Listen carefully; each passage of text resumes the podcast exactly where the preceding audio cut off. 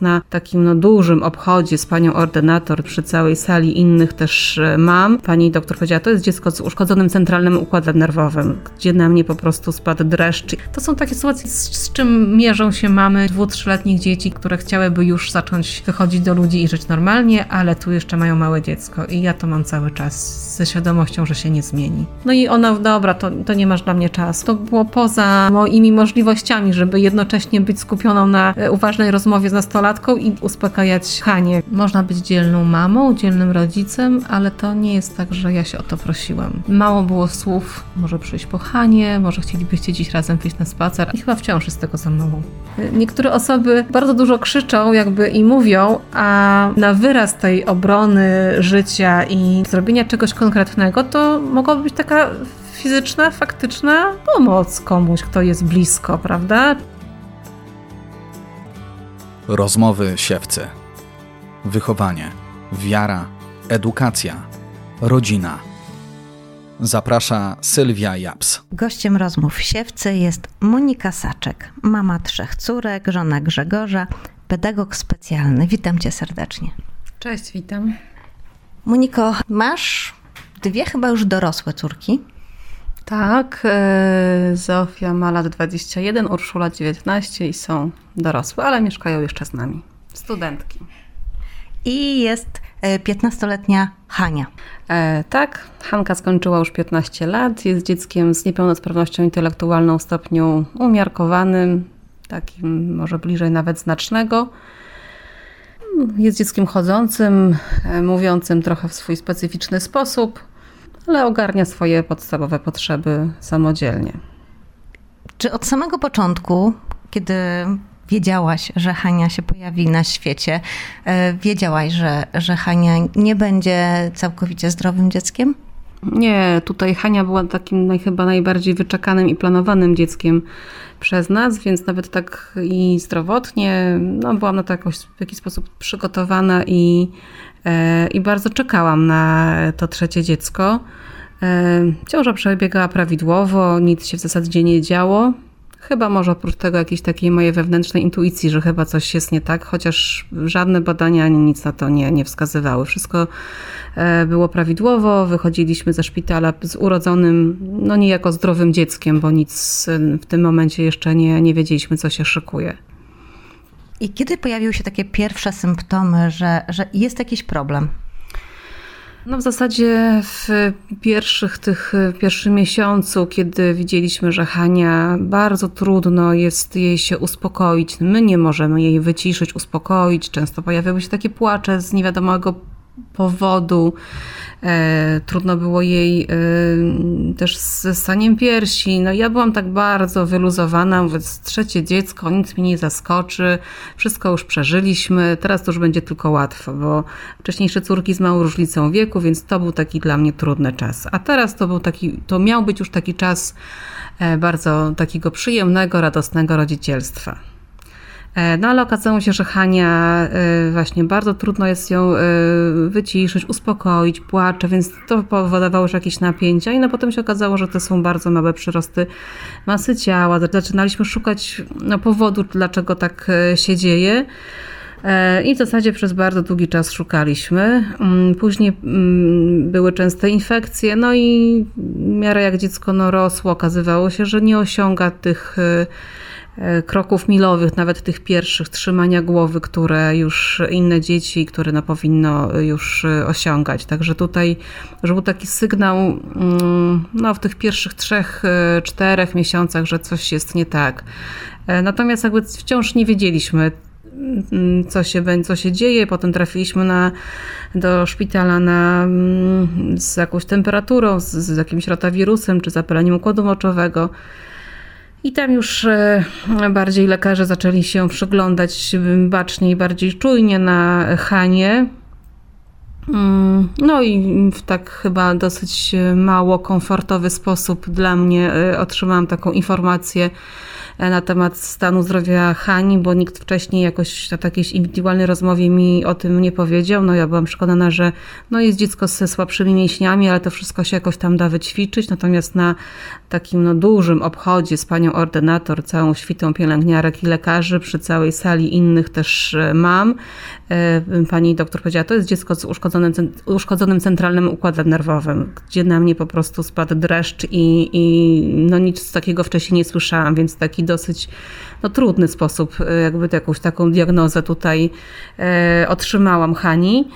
E, Później jeździliśmy po różnych specjalistach i próbowaliśmy znaleźć przyczynę, czy to genetyczną, czy metaboliczną. No natomiast jakby no nic nie wskazało na jakąś konkretną jednostkę chorobową. Po prostu było dosyć obniżone napięcie mięśniowe e, i niepełnosprawność intelektualna, która później coraz bardziej się pokazywała. Czy z racji swojego wykształcenia było ci jakoś łatwiej przechodzić przez te kolejne etapy y, informacji o niepełnosprawności? O, chyba było mi trudniej, ponieważ e, inni patrząc na Hanię mówili, a wyrośnie, zobaczysz, mm, dorówna do rówieśników i pójdzie normalnie do szkoły. No ja już wiedziałam, że jak e, są... Mm, takie zachowania, czy po prostu brak pewnych umiejętności w takim wieku, wieku tym rozwojowym 3, 4, 5 lat, no to, no to będzie się to wiązało z niepełnosprawnością taką no stałą, a nie, że to po prostu wszystko się rozpłynie, tak jak niektórzy mi sugerowali, żeby w ogóle się tym no, nie przejmować. E, to, co mi jakby dało na plus, to chyba to, że wiedziałam, gdzie szukać pomocy, bo e, i że takiej mm, pomocy jakoś trzeba szukać w stosunku, znaczy w sensie, w sensie rehabilitacji, rehabilitacji takiej no, ruchowej, czy też e, takiej pedagogicznej, no, no tutaj psychologicznej, tutaj jakoś próbowałam skorzystać ze swojej wiedzy i uderzać w różne miejsca. Natomiast jakby tu też się przekonałam, jak są rodzice no, traktowani, czy po prostu jaką mają, jaki mają pakiet wiedzy na momencie, kiedy dostają informację o tym, że dziecko jest zagrożone niepełnosprawnością, czy po prostu jest niepełnosprawne. Zostawią sami sobie i ani pediatra, ani nikt tak z, z e, otoczenia przy tych informacjach jakby też nie przekazuje co dalej, tak? No to, to było dosyć trudne, no. E, to tutaj ja bardziej wiedziałam, gdzie mogę, to mi szukać pomocy i to mi chyba ta moja wiedza w jakiś sposób pomogła. Ale trudno być mamą i terapeutą jednocześnie.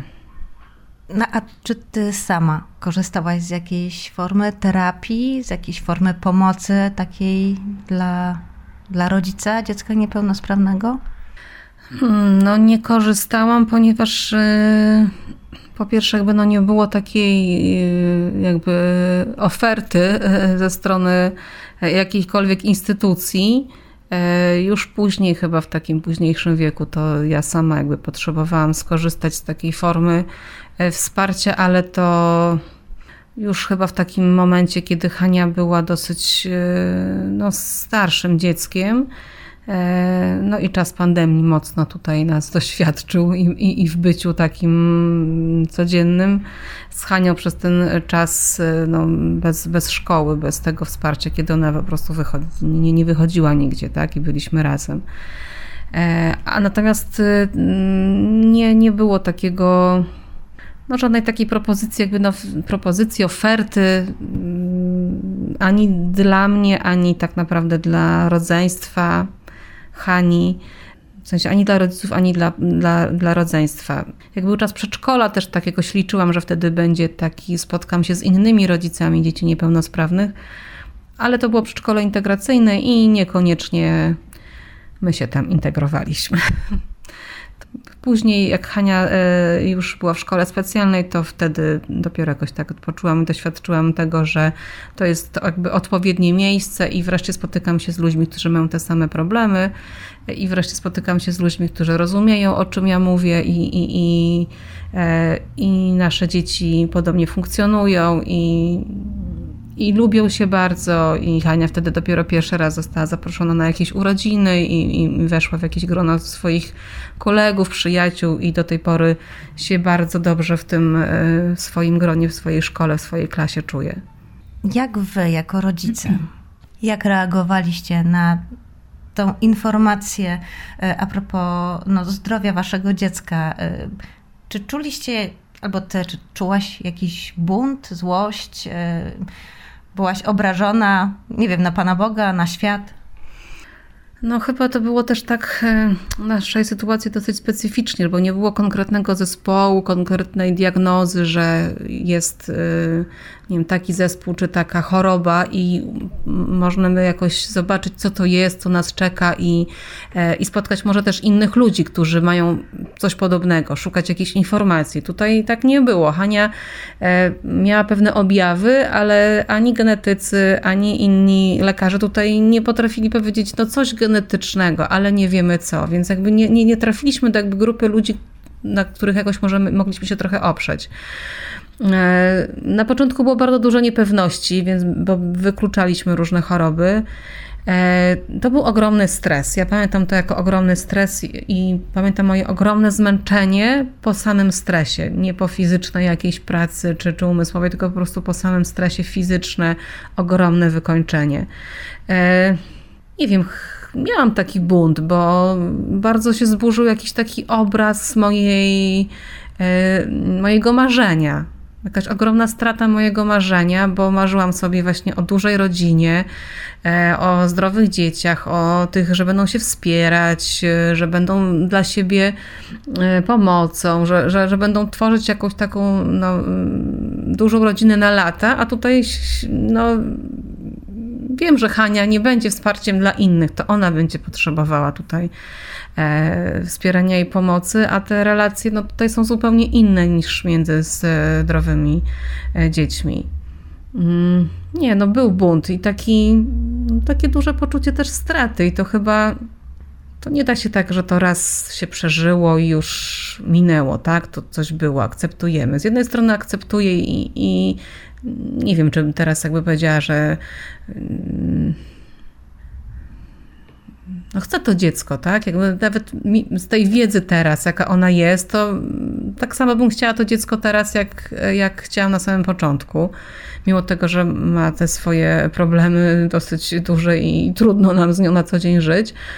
E, taki bunt e, był i ten bunt e, akceptujemy ją, ale ten bunt się pojawia co jakiś czas. Jak, nie wiem, e, Hania była mała, ja wiedziałam, że inne dzieci już chodzą, ona wciąż leży, inne dzieci, nie wiem, zaczynają mówić, e, ona jest w swoim zupełnie świecie i, i nie wiemy co dalej.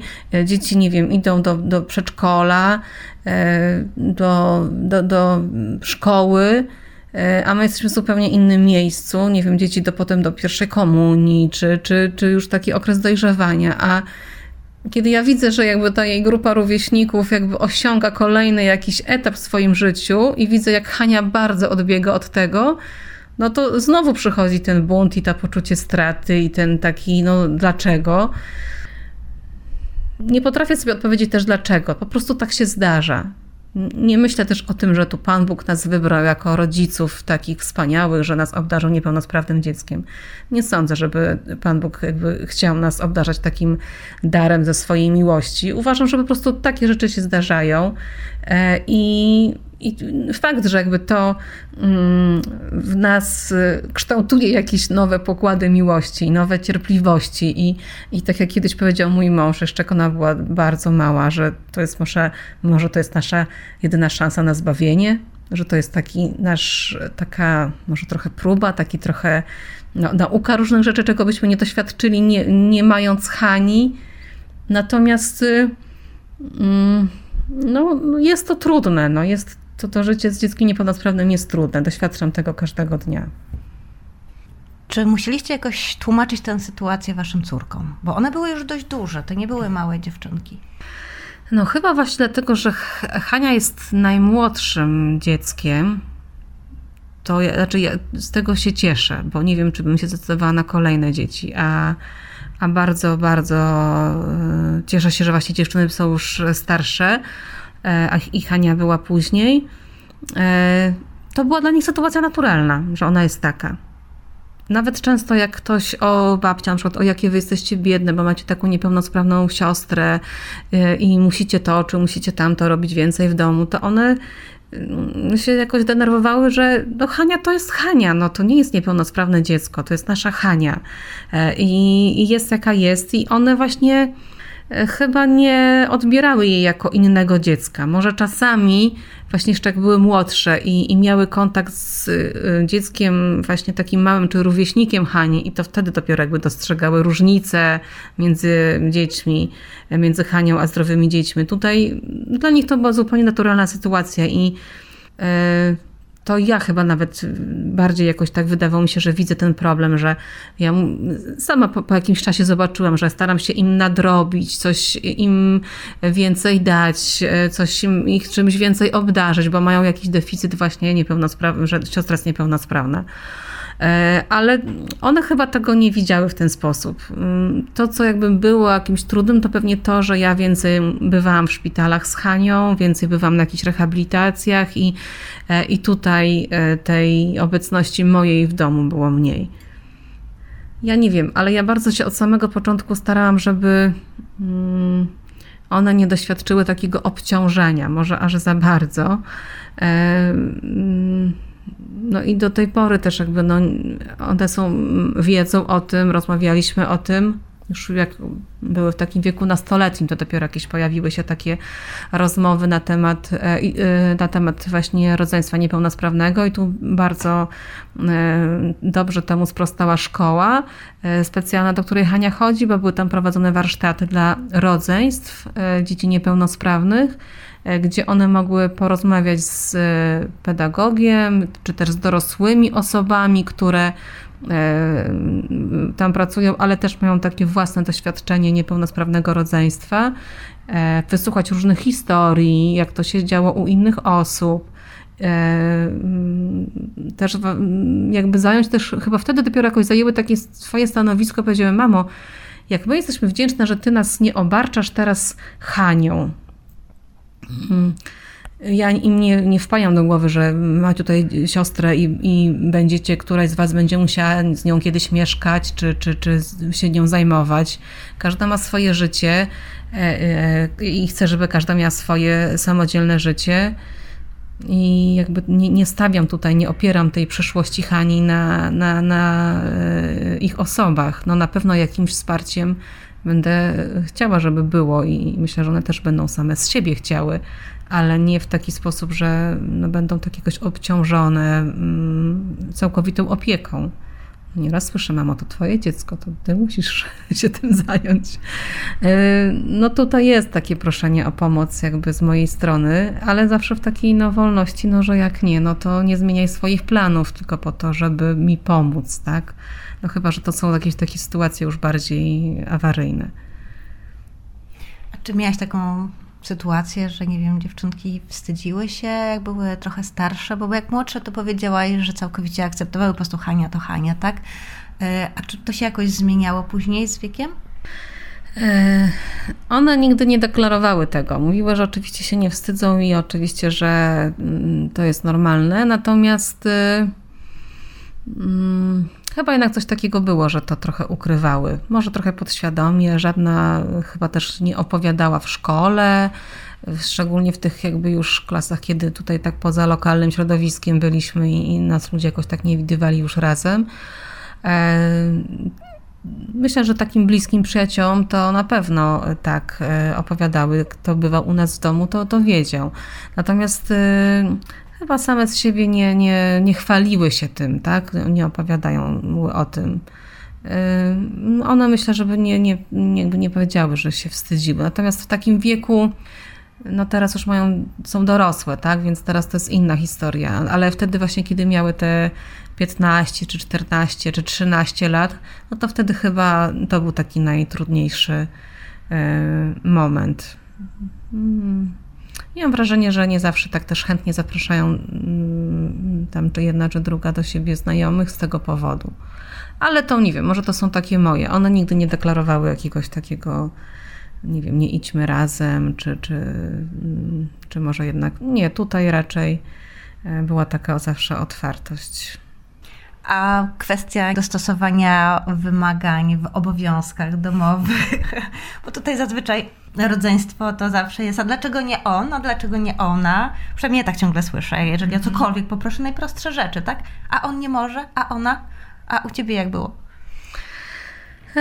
Znaczy tutaj e, Hania jakby mm, no zupełnie jest, e, znaczy scedowanie jakichś obowiązków na nią, no jest możliwe, ale mm, wymaga od, od, nas często może tak dużo tej pomocy, że, że jakby nie zapraszamy Hani do jakichś stałych obowiązków. To jednak jest dla niej tam za trudne. To raczej tak, że robimy coś, jakieś czynności życia domowego w takim, no, że razem coś robimy.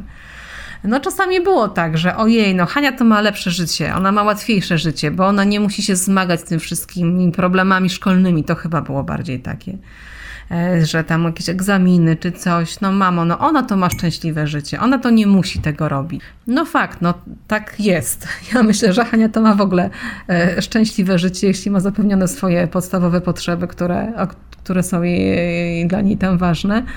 E, w dzieleniu się obowiązkami, no to tu, tu właśnie już było to, że one się jakby musiały dzielić już we dwie, a nie, a nie we trzy.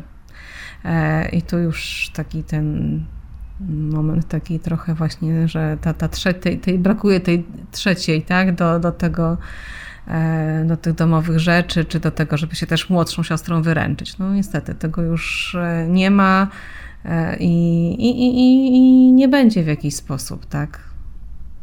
Ale jakieś obowiązki Hania ma. No, ma jakieś obowiązki, ale jeżeli jakby no, nikt nie stanie, że tak powiem, ręka w rękę z nią, to ich no, sama z siebie nie zrobi. No, jej intelekt jednak nie pozwala jej na to, żeby e, pamiętać o pewnych rzeczach. No, ma swoje obowiązki, nie wiem, no, odłożenia swoich rzeczy, e, samodzielnej tam higieny, umycia zębów, no, no takich e, spraw. Natomiast takich takich właśnie, nie wiem, no, szykujemy razem stół, no to Hania rozstawi talerze. E, więc e, są takie sytuacje, no, że ona się tam no, nie chce, czy tam próbuje od tego tam wymigać. No więc siostry ją motywują. Hania, ty też coś robisz, my robimy, więc ty też coś tutaj proszę e, rób. No, Hanka ma teraz już taki wiek, że takiego no, buntu ma trochę.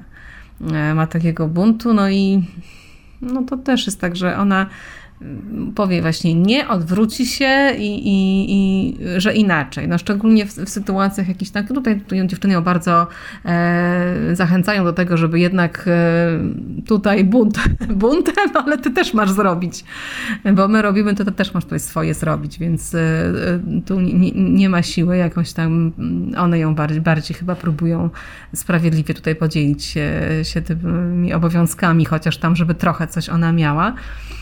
Natomiast taki Hani bunt, jak już o tym wspomniałam, to chyba jest taki właśnie najtrudniejszy teraz w tym wieku, że ona właśnie coś innego by chciała. Nie idę w tą stronę. Wracam sama do domu.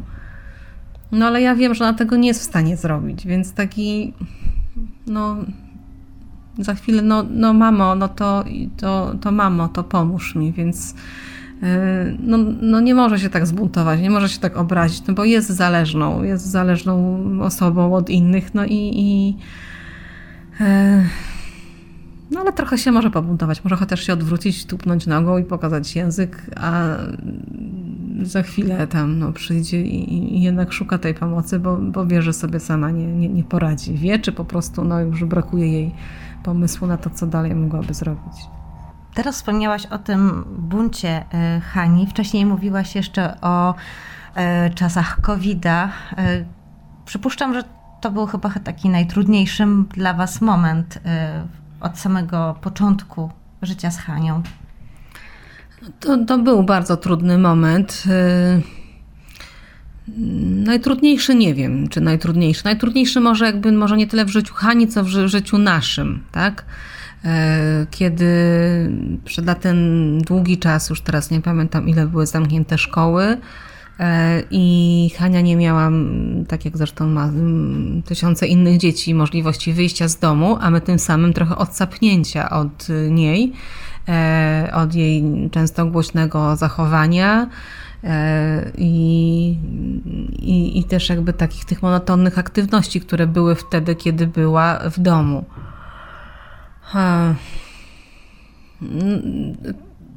Ten czas takiego zam, zamknięcia, tego, tego, tego, tej izolacji, e, no był dla mnie osobiście był bardzo trudny, bo mi wtedy zabrakło takiego do bufora, wyjścia z domu, spotkania się z ludźmi, czy też no, takich e, tych potrzeb, które próbuję w jakiś sposób w normalnym życiu sobie w jakiś sposób za, zaspokoić, zapewnić, żeby normalnie funkcjonować. Tutaj tego nie było i było bardzo ciężko to był taki czas, kiedy, no, kiedy tak naprawdę wszyscy jakoś tam no, byliśmy w domu, ale każdy się jednak zamykał w swoim pokoju, bo każdy miał swoje zdalne lekcje, zdalną pracę, a ja zostawałam sama z Hanią, mimo też, że miałam zdalną pracę. E, I to no, wspominam jako bardzo taki no, tragiczny czas. E, na tyle trudny, że bardzo długo później było wrócić do jakiejś takiej no, równowagi swojej, tak? Ale był też to taki czas, kiedy mogłam odkryć różne rzeczy, tak? I zobaczyć e, tak naprawdę to, ile czasu się angażuje w opiekę nad Hanią. E, I jak są trudne sytuacje, to wiadomo, no kto musi? No matka musi, no. Bo, bo, bo, no bo tak jest. E, no właśnie, czy matka może, czy nie może, to po prostu matka musi. E, I mimo tego, że jakby na co dzień się dzielimy z mężem dosyć tymi obowiązkami, to jednak no tutaj czułam taki, taki, taką samotność w, tym, w tej opiece nad Hanią. A sama Hania jak przeszła ten czas właśnie bez swoich kolegów, bez grupy rówieśniczej, bez ludzi, którzy ją rozumieją? Ojej, aż mi nawet nie chce się o tym wspominać. E, to było trudne, no bo ona wstawała rano, chciała się ubierać do szkoły i pytała się, czy jest zdrowa. No jesteś zdrowa, no więc jak jestem zdrowa, to idę do szkoły. Jak mam katar, to nie idę, no jestem zdrowa. I, i naprawdę przez tygodnie ona się pytała, czy już jestem zdrowa, czy już mogę iść do szkoły, czy, czy nadal jestem chora, więc my cały czas próbowaliśmy tutaj to wszystko zrozumieć i e, i to łączenie się zdalne na te lekcje to było w ogóle e, z jednej strony jakimś takim chwytaniem się czegoś, czegokolwiek, żeby można było zobaczyć tych rówieśników. Oni nie wiedzieli w ogóle co robić, w sensie dzieci, bo krzyczały, cieszyły się, nie dało się prowadzić za bardzo pani lekcji. E, ale tutaj e, nawet takie krótkie te kontakty, kiedy oni się mogli tam zobaczyć i tam coś powiedzieć, były pozytywne. E, dla mnie to było jakimś wybawieniem, że ona może przez chwilę zająć się czymś no, bardziej sensownym e, niż załóżmy oglądaniem filmów czy bajek, czy po prostu wracaniem do takiej aktywności swoich ciągle jakichś takich samych. Trudno zrozumieć, dlaczego nie możemy, nie wiem, pojechać do babci, dlaczego nie możemy tego czy tamtego zrobić. No to było w ogóle niezrozumiałe, tak? I się dosyć mocno jakoś odbiło na takich no, rytuałach, które były, zostały one jakoś tam zaburzone i później nie udało nam się wrócić. Wychodzenie do kościoła i bycie, y, że Hania przed pandemią była w stanie, co dla nas jest ważne, być na mszy świętej, y, jakby no dostosowywać się do tego, co inni robią, wstawać, klękać, siadać, jakby próbować odpowiadać, no bo E, Hania nie, nie, nie czyta, nie pisze i, i, nie pamięta też, ma bardzo słabą pamięć, więc jakby, no ale pewne rzeczy już mechanicznie jakoś tam były wyćwiczone.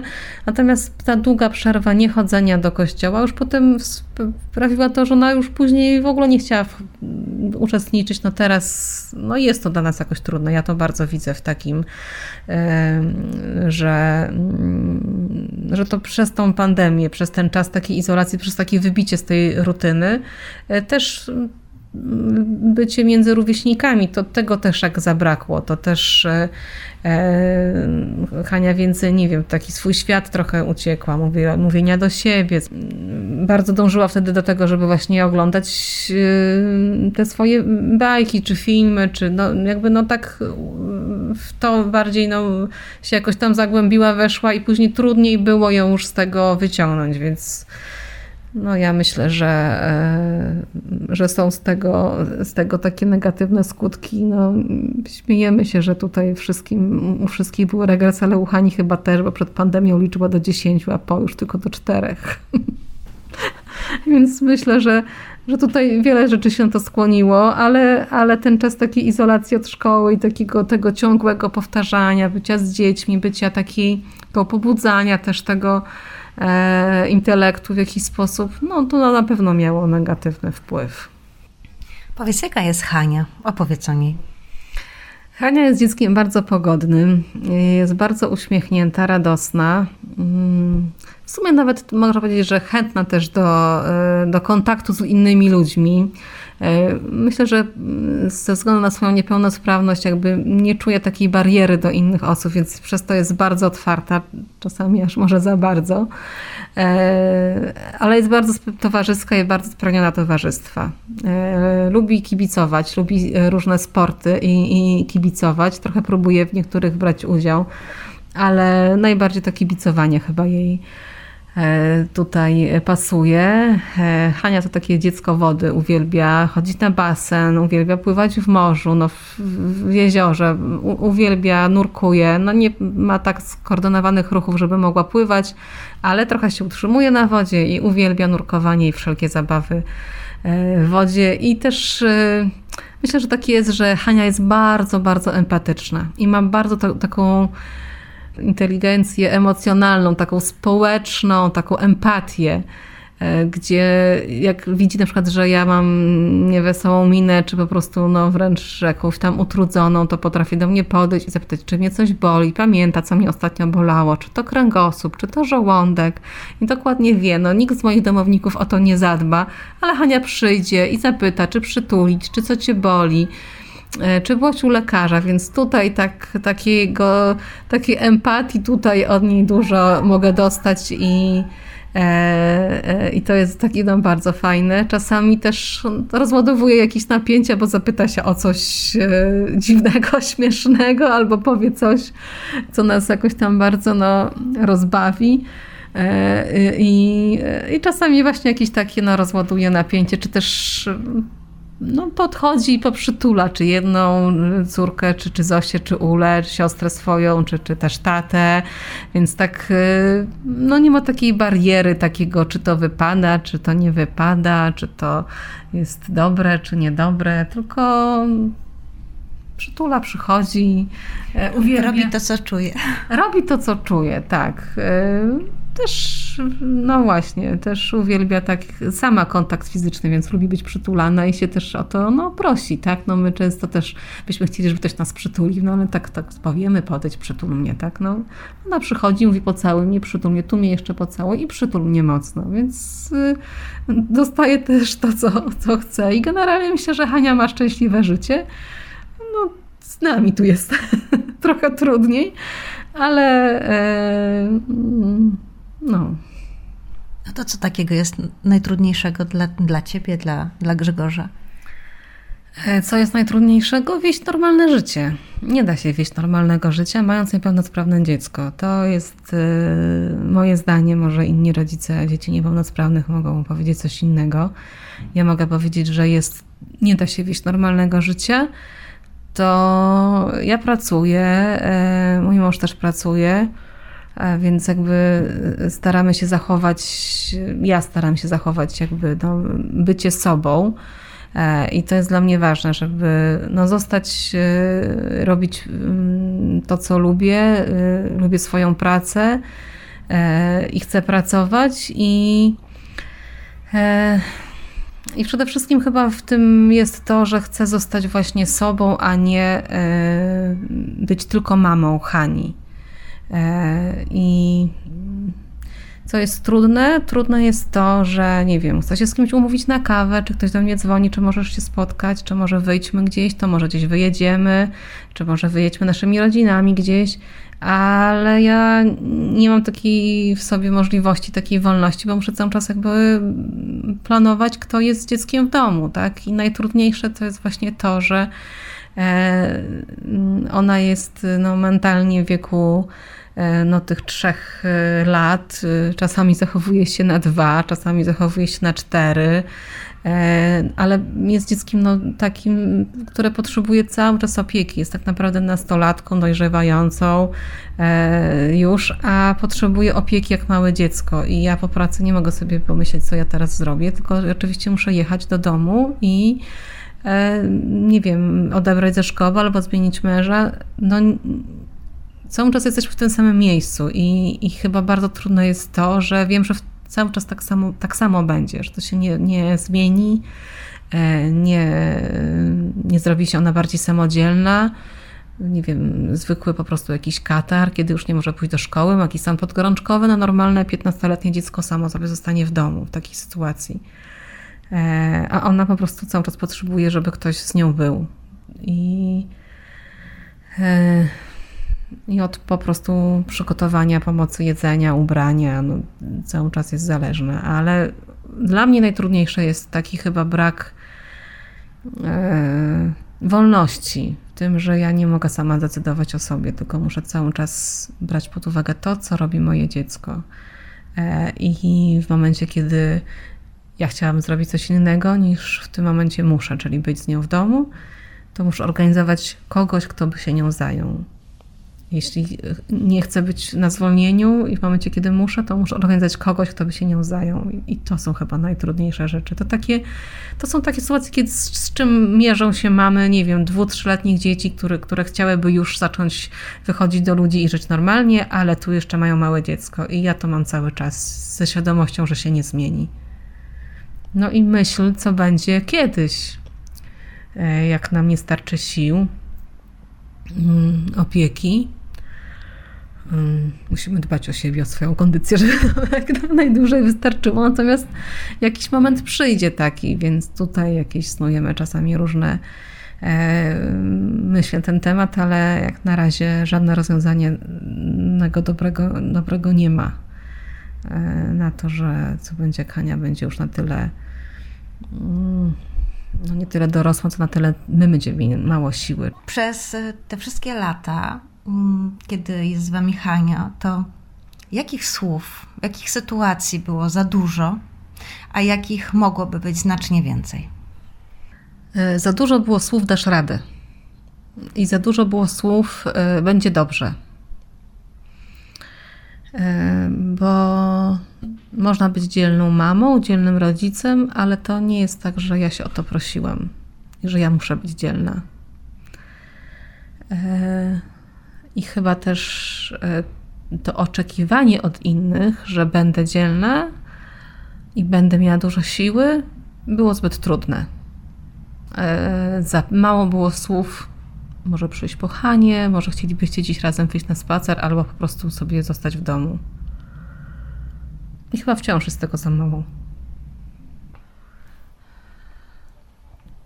Myślę, że to jest takie właśnie trudne na co dzień, że My staramy się, chcemy żyć normalnie, tak samo jak inni, a, a często po prostu jest to niemożliwe, albo po prostu jesteśmy już tak zmęczeni tym domowym e, Hani, e, nie wiem, czy krzykami, czy po prostu jakimiś ciągłymi pytaniami, czy po prostu naszym wysiłkiem, żeby zająć ją czymś e, ciekawym, czy czymś takim pograć z nią w coś, czy pobawić się z nią, czy poukładać puzzle. E, jeżeli jesteśmy tym jakoś zmęczeni, to myślę, że no, to jest takie trudne i tutaj bardzo by nam pomogło, jakby ktoś zechciał czasami Hanie zabrać na spacer, ale to właśnie to czasami nawet może nie czasami, tylko w jakiś regularny sposób, bo jak jest czasami taki moment właśnie, żeby odpocząć, to nie wiadomo co robić, czy odpoczywać, czy czytać książkę, czy sprzątać w domu, czy może wyjść razem, e, tylko myślę, że taka regularność w takiej opiece, takiego, takiej chwili wytchnienia jest, e, jest potrzebne. E, i, i tego nam chyba tak naprawdę cały czas e, brakuje. E, ja to Słyszałam od innej mamy, ale to powtórzę i pod tym się podpiszę, że życie z, e, że z niepełnosprawnym dzieckiem to trochę tak jak taniec z nogą w gipsie. E, wszyscy uważają, że jest normalnie i przecież można wiele rzeczy zrobić, ale to tak jak z nogą w gipsie tańczyć. Można, ale to się jest, jest bardzo trudne i, e, i po prostu czasami się nie da, a innym się wydaje, no przecież no, no, czasami no, się innym wydaje, że przecież no, ja mogę różne rzeczy zrobić. Ja bardzo chcę różne rzeczy zrobić wyjechać, y, popływać sobie, e, nie, nie, nie planując po prostu wcześniej nagle sobie znaleźć tanie loty i, i wyskoczyć gdzieś. No oczywiście, tylko po prostu ja nie mogę, bo cały czas mam małe dziecko w domu, którym muszę zaplanować opiekę. E, I, I to jest po prostu chyba takie bardzo trudne teraz też. Czy udało Ci się na przestrzeni tych, tych lat y, zadbać też troszkę o siebie. O, bo mimo tego, tych trudów właśnie, tak jak wspomniałaś, że zawsze musi być ktoś przy Hani, że musisz zorganizować opiekę, to tutaj ten e, praca twoja jest takim wytchnieniem nie. No tutaj jesteś pedagogiem specjalnym, więc tak mi troszeczkę sobie trudno wyobrazić ten moment nie. wytchnienia, bo kiedy ja y, mówię mojej rodzinie, że idę popracować, no to to dla mnie jest wytchnienie. Nie, nie, nie pra, znaczy praca nie jest wy, znaczy wytchnieniem moim. Praca jest pracą. Ja tam ciężko pracuję i nie odpoczywam. Ja potrzebuję po pracy odpocząć. Wracam do domu i jakby mam tam inną działkę do zrobienia. E, natomiast y, mm, no jest to jakimś e, no, zajęciem siebie, realizowaniem też siebie, więc jakby no, inne potrzeby tu spełniam w pracy, e, ale nie powiedziałabym, że jest e, wytchnieniem. Mm, dla mnie wytchnieniem jest coś, co jakby robię dla swojej no, tylko i wyłącznie przyjemności. Czy przez lata udało mi się? Ja myślę, że dopiero w ostatnich dwóch latach, w ostatnim roku zaczęłam jakby spoglądać jakby na siebie tego, co mi jest potrzebne, żeby e, normalnie funkcjonować, żeby e, że mam takie same potrzeby jak inni ludzie, potrzebę e, właśnie odpoczynku, jakiegoś relaksu, aktywności fizycznej, czy potrzebę właśnie wolności i, i jakiejś tam autonomii też że często rodzic, i ja tu też byłam w takiej, w takiej sytuacji, e, jak jest e, rodzicem dziecka niepełnosprawnego, to e, o wielu swoich potrzebach jakoś zapomina. A, a, no, bo, no bo są inne ważniejsze rzeczy, albo nawet czasami można nie mieć siły poprosić o pomoc, można nie mieć siły już szukać tej pomocy u innych, żeby zadbać o siebie. No to też trzeba mieć siłę, żeby, żeby poprosić o tę pomoc. Mm.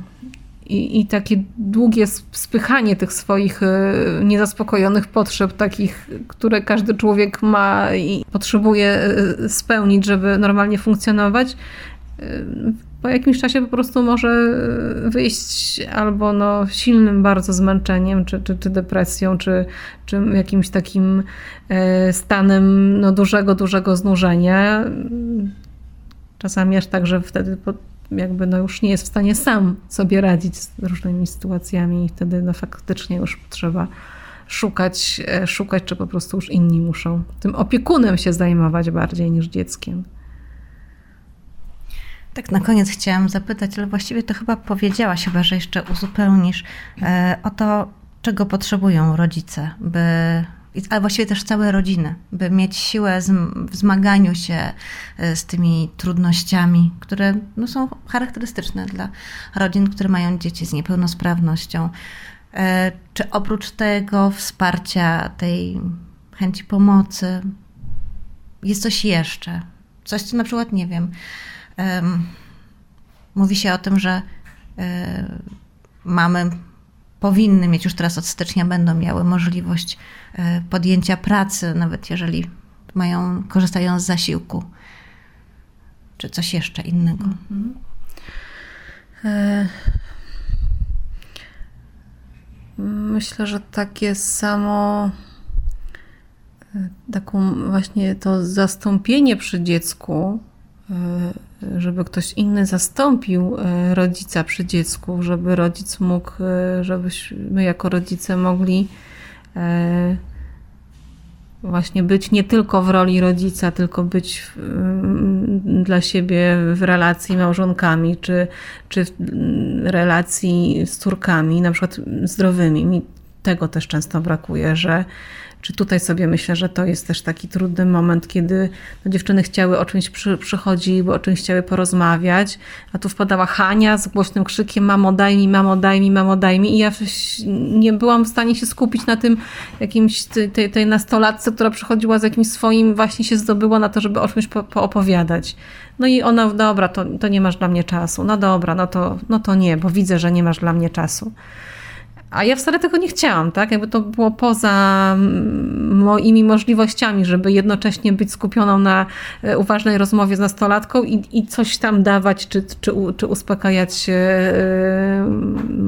Hanie, więc yy, to takie sytuacje, które jakby no dzieją się w też może dużych rodzinach, tylko że to ja już jeszcze raz o tym powiem, że po prostu to dziecko cały czas jest małe, tak? I cały czas jest takie obciążające, że to, no ono nie no nie urośnie i te problemy, po prostu te, te, te sytuacje nie, nie przeminą. Co rodzice potrzebują? No właśnie chyba tego, żeby być zastąpionym e, na jakiś czas i mieć chwilę wytchnienia, żeby pożyć sobie normalnie, e, tak jak inni. A nie czuje, że ma do tego prawo. Może nawet jak czuje, że ma prawo, to nie ma możliwości. A czasami właśnie nie ma prawa. Nie ma prawa na przykład pracować, jeśli ma zasiłek. Jeśli ma zasiłek, to nie ma prawa pracować. No, na przykład taka sytuacja. Czasami e, mam wrażenie z, jakby z jakby kontekstu rozmowy innych osób, że no nie wiem, no nie mam prawa oczekiwać czegoś, żeby moje życie było komfortowe. No przecież masz dziecko niepełnosprawne, no to przecież musisz się poświęcić. No przecież musisz być dzielna i wytrwała. No, no mam prawo też być i, i słaba w, niektórych sytuacjach. E, no, żeby mieć prawo tak samo do błędów w wychowaniu e, dzieci, czy, czy, czy wyboru metod y, terapeutycznych, bo to często też na rodziców jest jakoś tam scedowane, e, że mają prawo po prostu nie mieć siły w niektórych sytuacjach już. Ja myślę, że ja w pracy czasami też staram się o wiele bardziej niż moje koleżanki. Znaczy nie umując tu nikomu jakby pracy, ale moje takie przeświadczenie jest, że, że ja muszę być y, o wiele bardziej atrakcyjnym pracownikiem, bo mogę częściej pójść na zwolnienie, y, bo mogę być w jakiś sposób niedyspozycyjna przez to, że muszę się zająć swoim niepełnosprawnym dzieckiem, więc wydaje mi się, że ja siebie też widzę tak, że muszę dawać więcej, bo, bo mam jakiś deficyt, który, który będę musiała w jakiś sposób tam no, nadrobić czymś. Nie wiem, może to tylko ja tak myślę, ale jest to jakoś tak naznaczone. Też myślę, że rodzice też nie chcieliby być, yy, myślę, że czują się też często oceniani yy, przez pryzmat swojego dziecka. A to chyba bardziej już każdy w głowie sobie musi ułożyć, że, że, że, że, że mnie nikt nie ocenia przez to, jak się zachowuje moje dziecko, ale przez e, spojrzenia ludzi w autobusie. Ludzie patrzą też i na tego rodzica, czyje to dziecko tak robi i dlaczego ono tak robi dziwnie. No spotkałam się też, też od niektórych osób z jakąś taką, nie wiem, no zazdrością, e, że nie wiem, o mama niepełnosprawnego dziecka, a tu sobie gdzieś wyjechała, a tutaj e, sobie pozwala na coś, a na co oni wydają te pieniądze z 1% zbierane. E, jakieś takie podejrzliwości niektórych osób no akurat może nie w stosunku do nas, ale jakby no, no to takie bardzo trudne i bolesne e, sytuacje. No ludzie, nie wiem, czasami zazdroszczą e, niebieskiej koperty, że mogę zaparkować. No ja naprawdę się o to nie prosiłam, ja tego naprawdę nie potrzebuję. Nawet w takich trudnych sytuacjach, zamiast zrozumienia, jeszcze są jakieś pretensje, żale, zazdrość. Tak, jakbym y, przez to, że nie wiem, korzystam z czegoś, co ułatwia mi życie, e, za bardzo mi to życie ułatwiało. bo jest za mało skomplikowane, że tutaj sobie mogę zaparkować, że tam, nie wiem, jadę bez, nie wiem, może opłaty, że wchodzę bez biletu do, do zoo z dzieckiem. No, tak jakby te moje profity po prostu z korzystania z tego, że dziecko jest niepełnosprawne, były jakieś po prostu, no nie wiem, ludzie czasami potrafią o to zazdrościć. Tak? I, i tak naprawdę ktoś powie, no rozumiem cię, a, a nie jest w tej sytuacji, to, to nie wiem, czy mnie zrozumie. Chętnie naprawdę taka zamiana, pobycie w czyjejś roli dopiero może jakby jakoś tam otworzyć oczy i, i, i pomóc. Jednym słowem, więcej czynów, mniej słów. Więcej empatii, e, więcej czynów, więcej takiego. Myślę, że były takie sytuacje, kiedy e, była było ogłoszenie werdyktu Trybunału Konstytucyjnego e, z okazji e, wtedy przy e, odnośnie aborcji. I wtedy bardzo dużo było głosów broniących życie.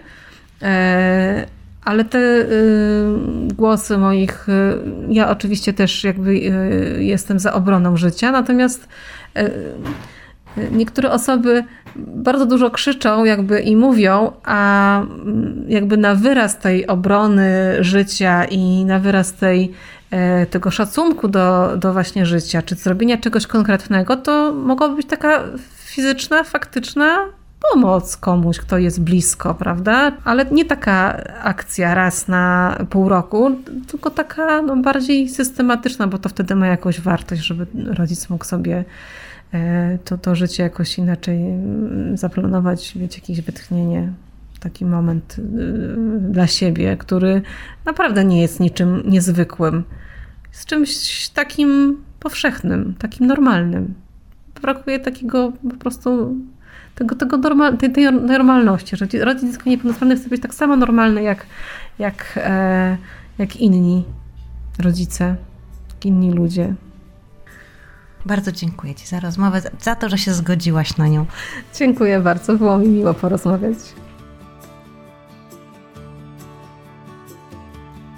Rozmowy Siewcy i inne nasze podcasty są dostępne na naszym portalu siewca.pl, na naszym kanale na YouTube oraz w serwisach podcastowych, m.in. Spotify i Apple Podcasts. Zapraszamy Cię do subskrybowania naszych treści, by niosły się one jak najszerzej. Do usłyszenia.